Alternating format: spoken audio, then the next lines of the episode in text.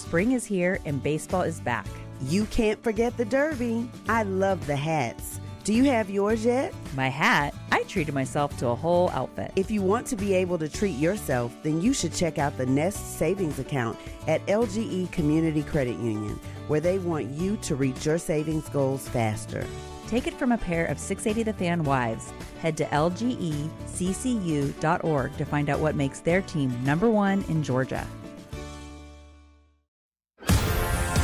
This is the Ben Burnett Show, the only show in America that features a one term has been retired politician that nobody knows on Extra Welcome into the Ben 1063. Burnett oh Show. It is the weekend. I am grateful to have each and every one of you. Things just continue to roll on for President Donald Trump with a massive and decisive victory over former governor and UN ambassador Nikki Haley. On Tuesday, the president hung up a crooked number in the defeat of her. He's the first guy running in a presidential Republican primary in nearly 50 years. To go back to back with Iowa and New Hampshire, it is widely seen that those two states are different and they value different things, and different people typically win them, but not in this case, not in the Republican Party, and not in 2024. I think Nikki Haley is a very strong candidate. Listen to me. I think she's got a lot of the right answers for the future of the Republican Party. I think this was her opportunity to stay relevant. I think it was her opportunity to cast a vision. I think it was her opportunity to show that she can do well amongst independent voters.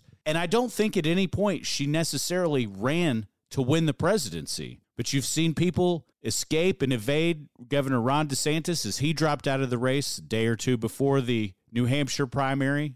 Candidly, he did pretty well in Iowa, but he knew there was no path forward. I think Haley, in the same way, knows that there's no path forward. It would be hard to be the governor for me, Ben Burnett, in 2024 to know that I was a good governor of the state of South Carolina, that I did good things. I, I cut taxes, I expanded educational opportunities for kids, I saw the test scores rise in my higher learning institutions, I saw industries like Boeing and Booz Allen Hamilton and companies like that expand during my tutelage and my tenure as the governor of South Carolina.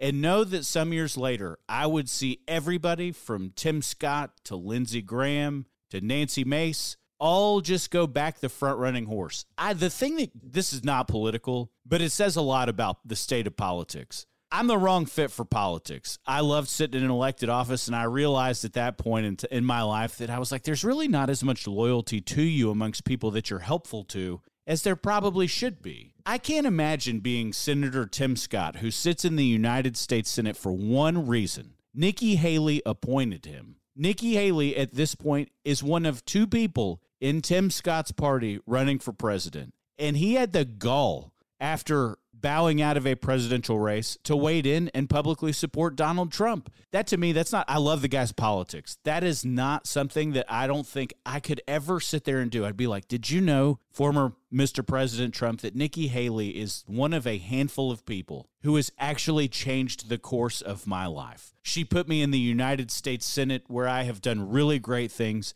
and I have carried out a lot of what you wanted from an agenda standpoint. And I would sit it out. And I know that Donald Trump would probably be mad, but deep down, I think Donald Trump understands loyalty. And I wouldn't be shocked if he actually thought less of Tim Scott for bending the knee and ultimately coming over and backing my candidacy or President Trump's candidacy to be like, man, that tells you all you need to know. And in the same way, you look at Donald Trump with a lot of these trials that are going on in Georgia, the 19 people that were indicted. You know how many of those that President Trump has contributed to their defense funds? Th- these are people who were loyal to him. Zero. I don't understand if I'm worth that many billion dollars. I'm helping everybody that stuck their neck out for me, even a little bit. And he doesn't.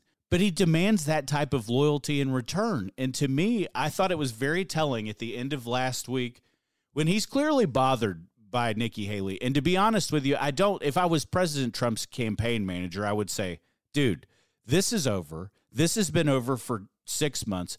Quit talking about anybody else in the race. Quit making it personal in regards to Nikki Haley. She is going to die of natural causes in this election. You've already got it won. Don't talk bad about her. Cast your vision. Be upbeat. And he won't. He said, at this point, Nikki bird brain Haley, which is a terrible move. Like he's going to need her voters, he's going to need her support, and I think she's going to be content to give it to him. She was the UN secretary for Donald Trump. I don't think she thinks poor things of him. She at certain points has said, "Look, we're friends." Her false statements, derogatory comments, and humiliating public losses is demeaning of true American patriots. Her anger should be aimed at the third-rate political consultants that she has more importantly, crooked Joe Biden and those who are destroying this country, not those who will save it. I knew Nikki Haley well. She was average at best. She's not one to take on world leaders, and she never did. That was up to me, and that's why they respected the United States. When I ran for office and won, I noticed that losing candidates' donors would immediately come to me and want to help out. This is the standard of politics but no longer with me. Anybody that makes a contribution to Bird Brain, Nikki Haley, from this moment forth will be permanently barred from the MAGA camp. We don't want them. We will not accept them because we will put America first and always will. That is as tone deaf a message as you could possibly cast into the atmosphere. Because I already told you, I've told you for weeks if I haven't told you for months, this is over. Nikki Haley is going to run a race the right way. You don't like you don't like her corporatism, you don't like her public policy stances, you think she's wrong to fund the war in Ukraine, that's so be it. You're not going to have to put up with her talking about any of those things for a whole lot longer. But Donald Trump has largely taken a more mild tone in this race over the course of the last several months. He has some softer edges. And yes, I just said Donald Trump has softer edges. But when people show you who they are, believe them. That is one of the patented, tried and true messages that I would tell you to carry for your own life. There is nothing that Nikki Haley is going to be able to do. And I think it's a mistake. I think Donald Trump is trying to bully pulpit her out of the race so that he doesn't have to continue to do it. He can go raise money for a general election. I think the kinder, gentler Trump who talks about things that Nikki Haley has that are fair policy games that he disagrees with are totally in bounds. But the personal attacks are, are exactly what drive people like that live in my household or live in your household away from the party. And we have to get to a place with two people in this race that we start thinking about being the big tent Republicans again. Because the MAGA folks are not going to carry a general election all on their own. They need the people like me. They need the people who live in the suburban households. They have, it's not they, we have to actually have them. We have to have 51 or 52% of votes in the general populace. And I think we can get there. Look, this is going to be the first time the Republicans have the actual opportunity to win the popular vote contest because President Biden is unpopular. And I want to beat people by touchdowns. I don't want anybody in Pennsylvania or Arizona or Georgia or any other state to have the opportunity to sit there and play any sort of games. I want it to be a resounding beating on behalf of America. That's what it's time for. And the divisive nature, Donald Trump knows this. He knows it and he can't help himself. If this race is over, the fact that somebody who loses to him by 11 points in a state where she should perform well and 30 points in a state where she performs poorly and comes in third place in the Iowa caucuses. What's he what's he screaming and yelling about? If I was him, I would want Nikki Haley in the race until it was long since over because she gives me the opportunity to continue to go fundraise among small do- small donors, which Donald Trump does better than anybody in American history. Donald Trump courts the little people, even if he isn't one. They think he is their foot soldier. So the longer that he has the opportunity to sit there and recruit and show his differences and his advantages over somebody in his own party, the better off he's going to be. But that message, the bird brain, the name calling, the, her false statements and derogatory comments, Nikki Haley is a lot of things. Yeah, I don't disagree with the corporatism in the least. I don't have a problem with it. I get that some of you do. But why are you calling names? When you pick on a woman, the only woman in a race, you look small. And yes, I do ultimately think that that's who he is, but that's who he can't afford to be this time. He has to be able to continue to trot out what he is in favor of. Immigration in the United States of America is the number one issue. It's the number one issue by a mile. If you look at Texas and the fight that Governor Greg Abbott is having with the Biden administration and the Supreme Court. And honestly, when the Supreme Court said that it was an executive branch function to regulate the borders of the sovereignty of a state or the country, I actually agreed with the ruling that the Supreme Court gave, but it's a legislative conversation. It belongs in the United States Congress. And when the Republicans wouldn't put anything in the in the omnibus bill or the continuing resolution for funding the southern border if it wasn't tied to Ukraine and if it wasn't tied to Israel, it was a huge and totally massive mistake because they have to have the Republican caucus and the Republican Congress to do it. And the Republicans lay down all the time. There are very big fundamental issues that President Trump, the people actually trust him on, and that people actually should trust him on. I hope the next time around he is a far more advantageous and adept navigator of the United States Congress than he has shown himself to be. But it's also going to be time to put one foot in front of the other and govern. And you cannot sit there and govern if you are taking really respected people like Nikki Haley or the previous week with Vivek Ramaswamy talking about how they were bad for America and this and that. Man, he's already got them beat. So act like you're a winner. That's what winners do. They show up,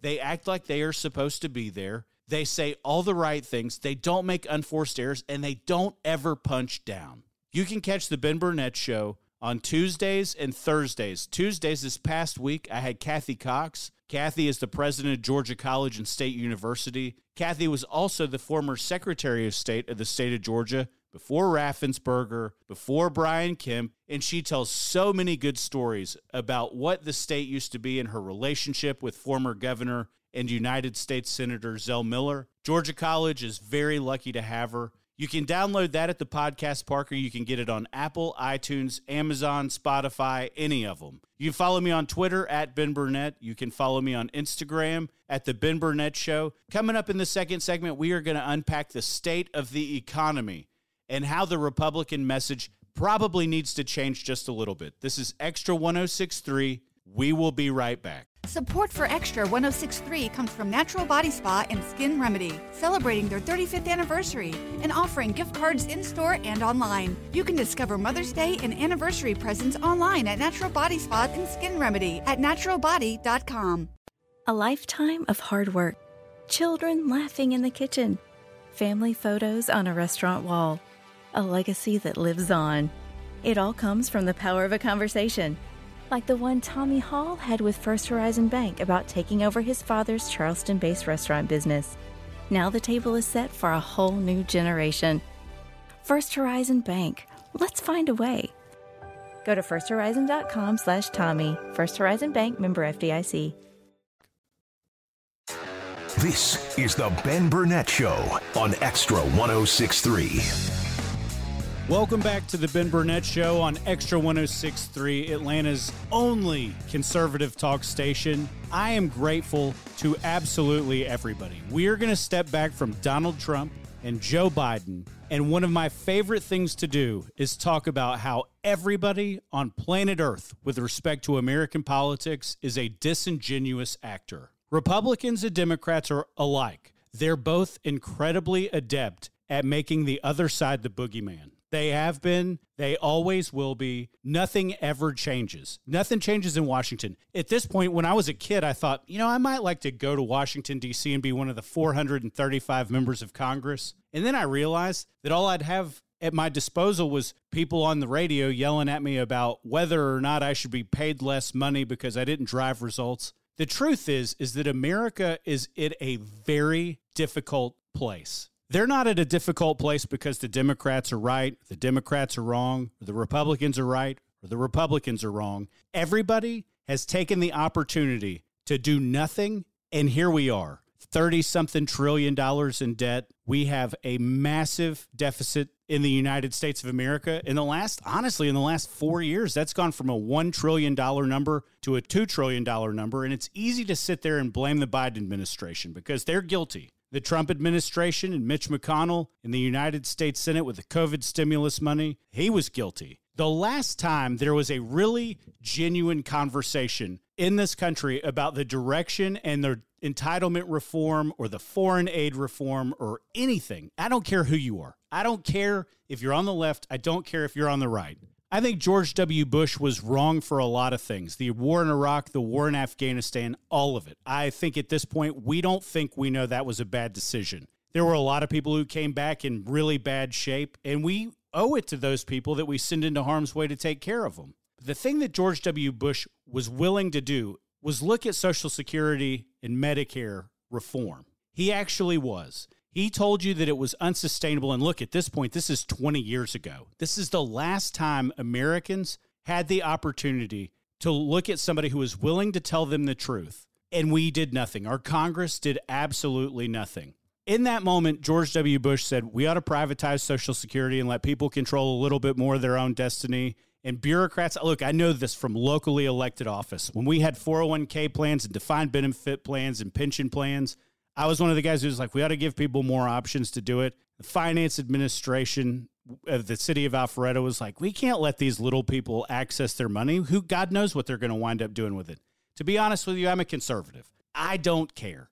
If you want to waste it and invest it all in treasuries, go for it. If you want to invest in real estate, control your own destiny. That's a core tenet and a platform of the Republican Party. I get that, that a lot of that's tied to index funds. I get that it's designed to be conservative to save people from themselves. But Bush was willing to let you privatize a certain amount of those dollars. And it was the right thing to do because it let the federal government off the hook with things that we couldn't afford then. And if you didn't think we could afford it then, wait until the war in Afghanistan and Iraq gets in full swing. And then wait until we start printing COVID stimulus money. And then wait until it goes from one to two trillion dollars in deficit spending and by the end of the next decade, that'll be 3 trillion or 4 trillion. It is unsustainable.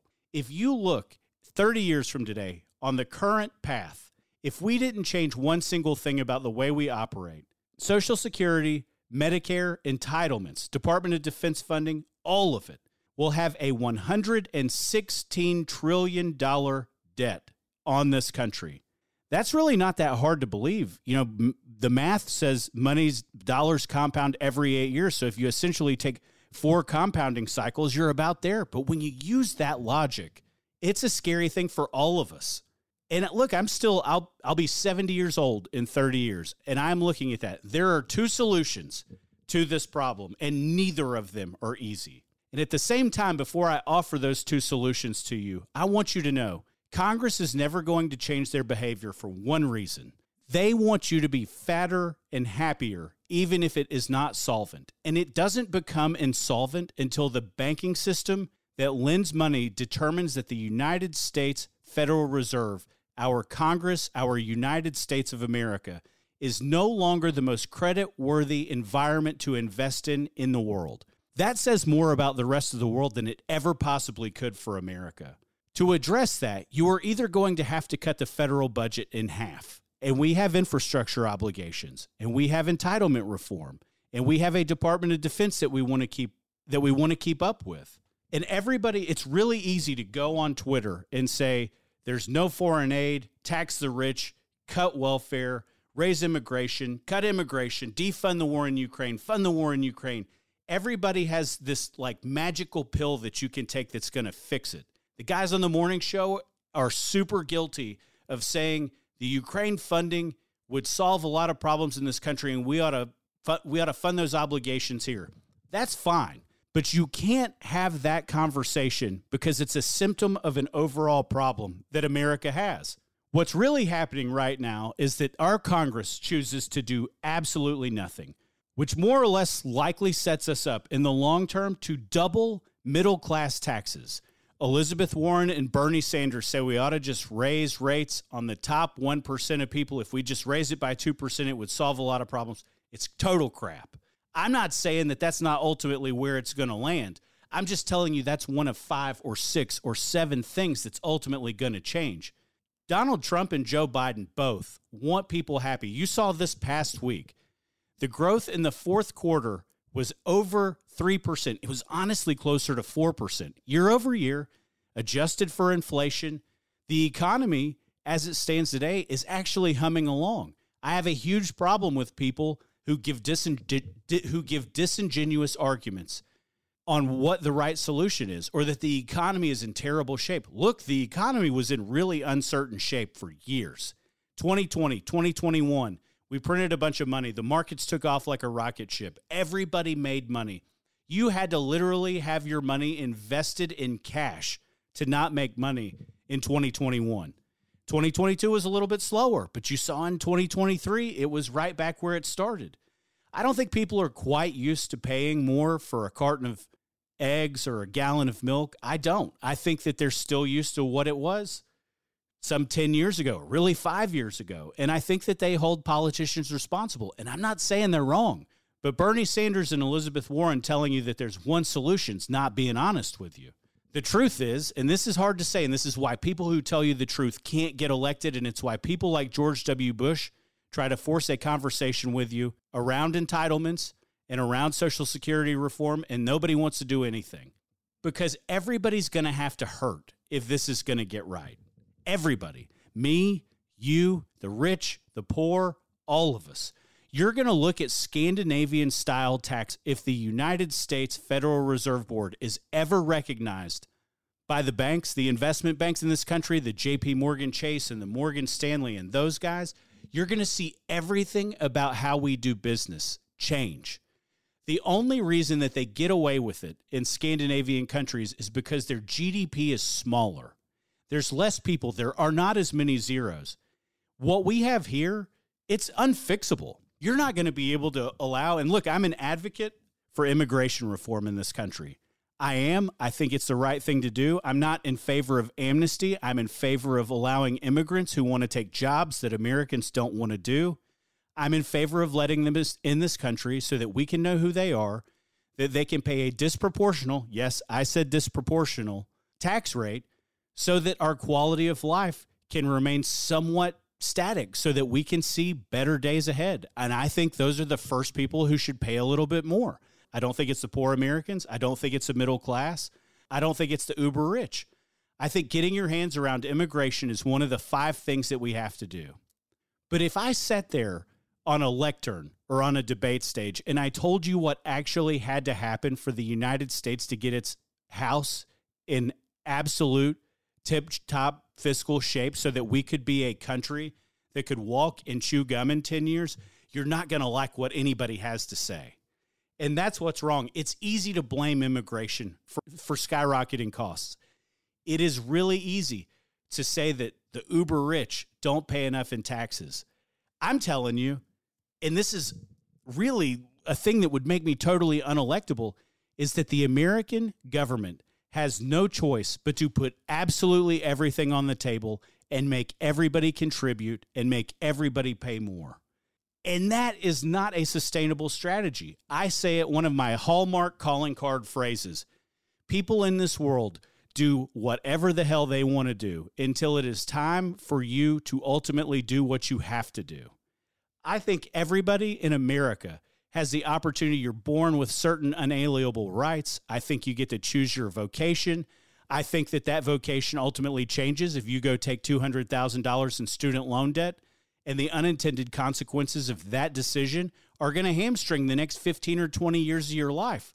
And then you have to go get a job in order to pay those loans, have a mortgage, get married, have kids things come off the table because you no longer get to do what you ultimately wanted to do. There's a thousand other things. Everybody's like, well, we could just legalize marijuana. Look, if you legalize marijuana, and, and this is nationwide, and I am not an advocate of this, there's plenty of people out there that are like, well, that's a solution. Look, I'm not saying that we're not going to have to get there, but do you know what it would take if we were to tax that proportional to what we tax alcohol? Every single American, 330 million of us, would have to smoke 200 pounds of weed a year. And if you did that and it was taxed like it's alcohol is taxed, do you know how much weed you would actually have to smoke and how much revenue that would be recognized by the federal government? $20 billion. It's nothing. You look at the $50 billion that goes to Ukraine. I mean, that's not even a decimal point on an interest rate payment. Neither is marijuana. Neither is the sin taxes like alcohol and tobacco.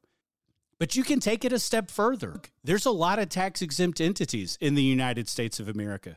Churches are one. If you started to tax the churches on what they made, and look, I'm not saying this is it either. I'm telling you everything is going to have to be on the table.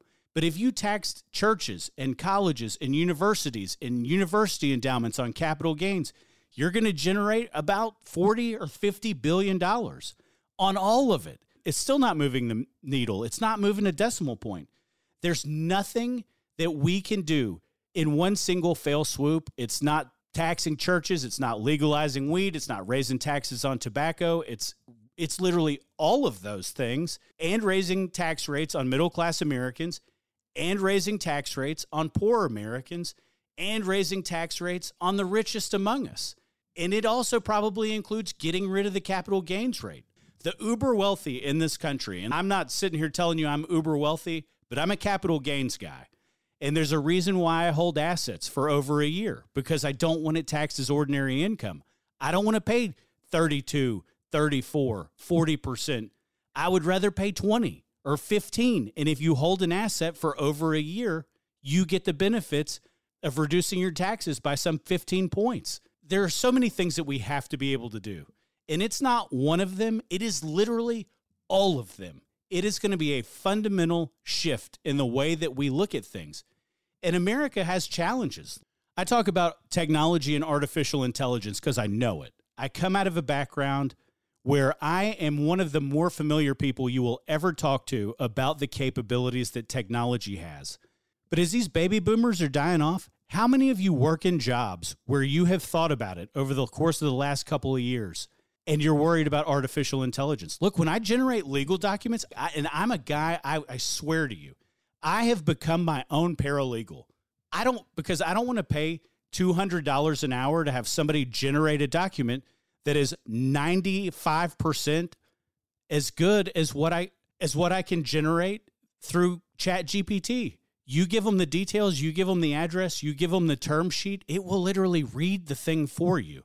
Or does the opposing counsel usually mark up what I send them? Yeah, but it's pretty straightforward. Most of us deal in absolute plain English. Like if I send somebody a term sheet, you could be an 18 year old and be able to fundamentally read it, comprehend it, understand it, mark it up, change the things you wanted to change, and send it back to me. We just took somebody who's worth seventy-five or hundred thousand dollars a year, and we took them straight off the payroll because we're all going to deal with that. The United States government right now is having the wrong conversation with artificial intelligence. We have a bunch of Western nations who want to play by the same set of rules. Do you know who doesn't want to play by any of the same set of rules? China, Russia, North Korea, Iran.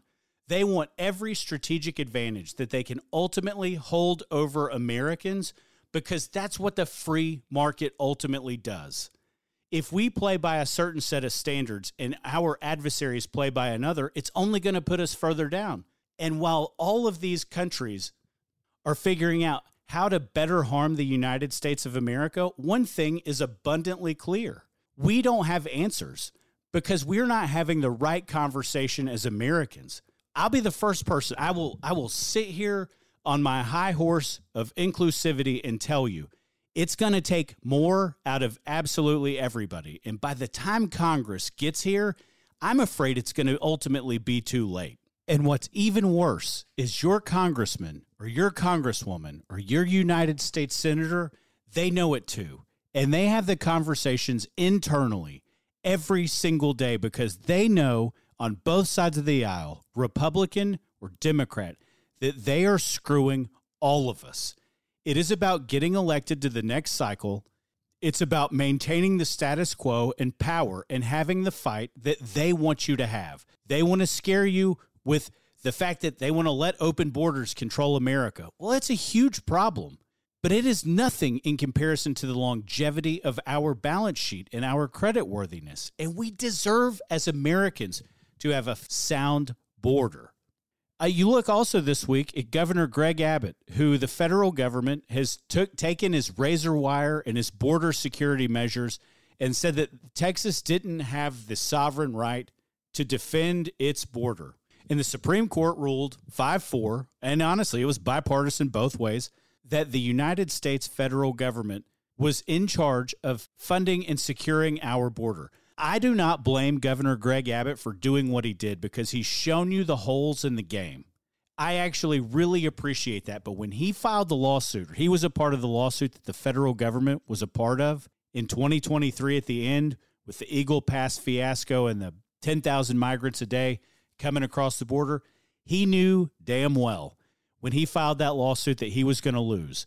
But he was doing the right thing by the future of the Republican Party and showing you that in order to codify something, the federal government was content to do absolutely nothing. Do you notice a reoccurring theme that exists? States' rights are have never been more important in this country than they are in 2024. In fact, if you look back, this is something that most people can't comprehend in 2024. Did you know that most motivated politicians in the late 1700s and early 1800s found their notoriety at the state house? Because the 10th Amendment was one of the most important things that you could do. And there were very big discrepancies with trade and how we treated one another as southern states and mid Atlantic states and northern states and it was a meritocracy that America had. And it ultimately became a bigger, more polarizing issue at the top with the federal government. But that's something that has really changed in the last, since the Civil War, when Congress became even more powerful. They used to delegate almost every single possible authority to the states. But even at the same time, Governor Greg Abbott knew when he sued the federal government over not allowing Mexicans and Central Americans, to be fair, and honestly, these people are all over the world, so don't give me a bunch of hate mail over the fact that I just said Mexicans. He knew he was going to lose the lawsuit because the federal government's core job is to protect the sovereignty of the American soil, and they don't want to do it for one reason. Joe Biden ultimately knows that in 2024, he is going to lose a presidential election. That's why you have seen the Democrats essentially put the man in hiding again. They're not really out there campaigning in any sort of vivacious way. He knows it's over. And he his job as he sees it on behalf of his party is to allow enough people into this country for the future of their party. It is not the best thing for the future of this country, but it is the best thing if you believe that people of color always vote for the Democrats, then you should understand the long game that he is playing on behalf of the party. I totally and completely disagree with the decision, but I also totally and completely agree with the fact that the Supreme Court is not supposed to legislate. They're supposed to say that a law is constitutional. And to be honest with you, the state of Georgia does not have the fundamental resounding right to secure its border against the people of Alabama. And that's essentially what the state of Texas was trying to put forward an argument about. They were trying to say that it was the sovereign border of Texas. When you read the first couple of articles in the United States Constitution, it was the politics that get played with the judicial system. And I give Greg Abbott a ton of credit for having the courage to file that lawsuit to show the gaping hole that exists within Congress but it doesn't exist in Congress like you think it does. You've seen in recent weeks and months Henry Cuellar, who is a congressman who has a bunch of Southern Texas, a conservative leaning Democrat. There's not much of a place for him anymore. And you've seen Ted Cruz put forth an immigration plan that would allow Texas the opportunity and the funding resources to secure the southern border the way that bipartisanly they believe that it needs to be secured. I'm always willing to give the other side credit when they do things right. You hear me talk about it every once in a while when Jon Ossoff drops his stock trading ban bill. You have to be objective and willing to look at the other side and say, I don't agree with you on these 45,000 things, but on these five, I think we have common ground and I think we have a rational, healthy, good conversation that can come about. You can download the Ben Burnett Show on Tuesdays and Thursdays Tuesdays, I do long form interviews. This past week, I had Kathy Cox, who was the longtime Secretary of State in the state of Georgia. She was a Democrat, but she says a bunch of things. She walks you through yesteryear. She talks about her relationship with former Governor Zell Miller, who put the Hope Grant in place. She talks about her relationship with Sam Nunn when he was a member of the Georgia General Assembly. She talks about people that have really laid a solid blueprint that honestly had conservative leanings. I I would wonder if Zell Miller, who quit caucusing with the Democrats when he became the appointed senator by Governor Roy Barnes, he quit talking to the Democrats. he found that on a national stage, the man was more of a Republican. I bet you a guy like Sam Nunn feels much the same way, who loved our Department of Defense. I have some really great interviews coming up in the next couple of weeks. I think you're going to be super excited to listen to how things get done. We're going to have you remember Kenneth Chesebro, who was who cut a plea deal with Fulton County and pled guilty to some misdemeanors. We're going to have his criminal defense lawyer on the show to talk about the foundational changes that they wanted to see out of Fani Willis and her bogus lawsuits that she's filed against 19 people who really just thought they were doing the right thing by the American people. You can follow me on Twitter at Ben Burnett. You can follow me on Instagram at The Ben Burnett Show.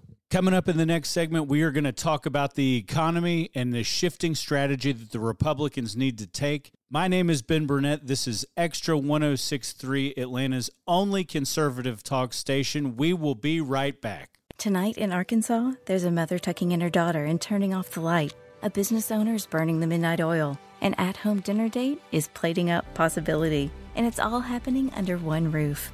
How? The power of a conversation, like the one John from Integrity Solutions had with First Horizon Bank about his vision for a sustainable mixed use building. Now it's not just words, it's life. First Horizon Bank. Let's find a way. Go to firsthorizon.com slash John. First Horizon Bank member FDIC. Support for Extra 1063 comes from Natural Body Spa and Skin Remedy, celebrating their 35th anniversary and offering gift cards in store and online. You can discover Mother's Day and anniversary presents online at Natural Body Spa and Skin Remedy at naturalbody.com. This is the Ben Burnett Show on Extra 1063. Welcome back to the Ben Burnett Show on Extra 1063, Atlanta's only conservative talk station. You can follow me on Twitter at Ben Burnett. You can follow me on Instagram at The Ben Burnett Show. Not much of a Facebook user, but you can find me there too. I have real fundamental problems with a handful of things. And, and one of them is the quote unquote like one world government. And I don't, I'm, I'm a pretty adamant defender of America. I think we look out for ourselves. I think that that's by and large always the right thing to do. I also think sometimes we look out for people that really truly don't deserve it. The United States has a sworn adversarial relationship with the country of Iran. And Washington, this came out Thursday afternoon in the Wall Street Journal, that ISIS was carrying out a terrorist attack in the in the sovereign borders of Iran. And the US secretly alerted Iran of an ISIS attack that was going to take place. The Wall Street Journal goes on to say the confidential alert came after U.S. acquired intelligence that the Islamic State affiliation in Afghanistan, form of ISIS known as ISIS K, was plotting to attack Iran. American officials called Iran, passed the information along, specific enough that they knew the location sufficiently and timely, and it might prove useful in Tehran to thwart a, an attack on January 3rd that mitigated a quote unquote casualty toll. Iran didn't necessarily heed the warnings, failed to prevent the suicide bombings in the southern town of Kerman, and it targeted a crowd that was commemorating the an- anniversary of Qasem Soleimani, of all people. That's how things come full circle sometimes. You remember Donald Trump just straight up droned that man out of the sky when in the, in his second or third year of his presidency that it happened right before COVID. Why do we feel an obligation to look out for everybody? If the if the situation was exactly reversed, I have an incredibly difficult time thinking that Iran would look out for the United States with respect to ISIS. I can't prove that one way or the other, but I do think it is awfully strange that there's just there's no way that's a reciprocal relationship. None. I don't I know that recognize right, wrong, or indifferent, President Biden's administration has a more friendly relationship with Iran than Donald Trump's did. And that ain't saying a whole lot. I don't think President Biden goes out of his way to make Iran's life easy. I think, yeah, they probably pay him off a little bit more. But I'm not sitting there, I'm not going to accuse anybody. Why on earth would the CIA sit there and do anything to prevent an attack within Iran, even if it is ISIS, even if they don't listen? What is the underlying purpose for looking out for people that are in that part of the world that have those values that sit under that regime. Like, man, let it happen. I don't care. I don't care about a lot. I really don't like there's you can take or leave most of the things that you hear foreign or domestically. I'm not a big NATO guy, I'm not a big United Nations guy. I don't like to see innocent civilians get killed. And I guess that's the only real logical argument that you could make. The United States wanted to have a relationship where they're like, look, we don't like you, Iran, but we really like ISIS even less. To me, that's the only logical explanation that you could possibly make. And, that, and to me, if you look, uh, it's it's just so far reaching. When I saw that, I was honestly like, I still don't know how I feel about that. And I don't like that the United States government sits there and looks to be the world's terrorist prevention unit. But at the same time, I struggle with it. It's like you don't want to see innocent civilians killed. Suicide bombings are bad. Like there are things that none of us fundamentally disagree with. But I want to have relationships with people that are reciprocal. And we don't have that with Iran.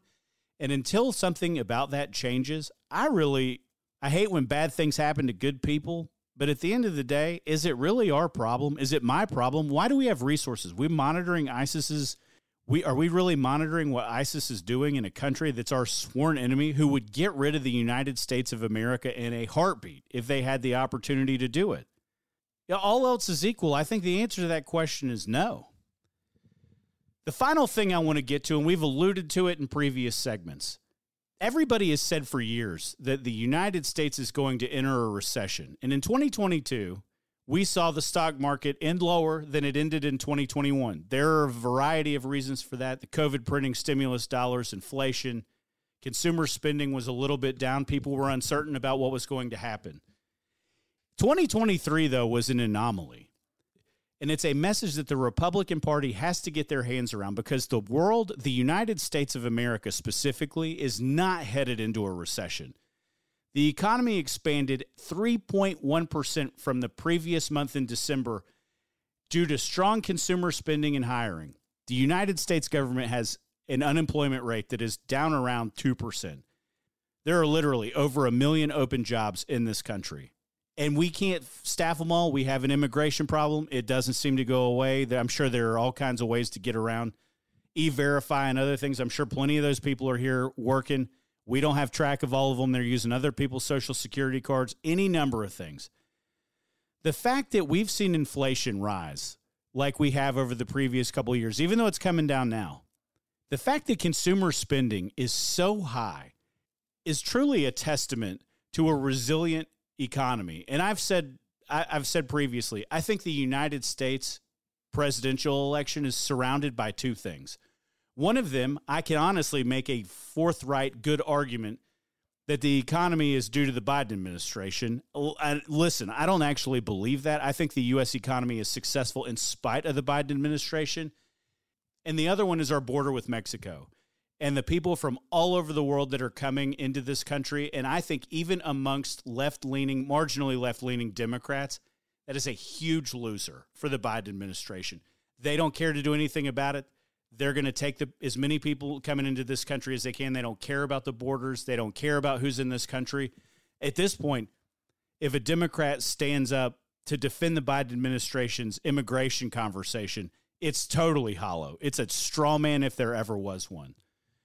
But I actually think the United States, but I actually think the Republican Party has to get a handle on the conversation we want to have around the Biden economy. And I, we have to do it in two ways. And this is what they are we have to have a message as a party that says the Biden administration grew this economy at 3.1%. If we had been in charge, it would have been four and a half, it would have been five. And these are the reasons why. The second point that we should make is that the United States Republican Party is in favor of free trade. Donald Trump is not necessarily a free trade guy, but Congress is but the Republicans in Congress are very in favor of free trade, which makes goods and services a lot cheaper that is the message that we have to take forward into 2024 that we have to cast. The Biden economy is fine. They printed a ton of money. Things have looked up.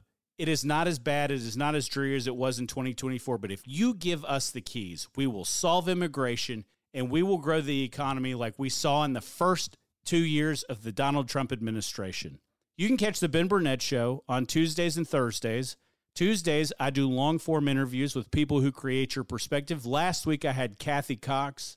Kathy was a longtime Secretary of State in the state of Georgia, Democrat, but she's a conservative leaning one.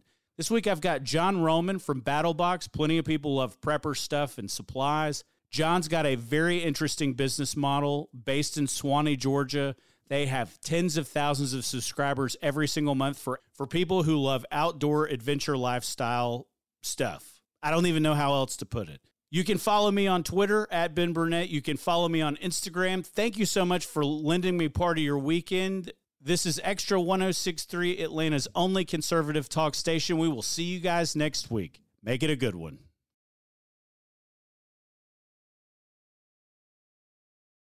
Spring is here and baseball is back.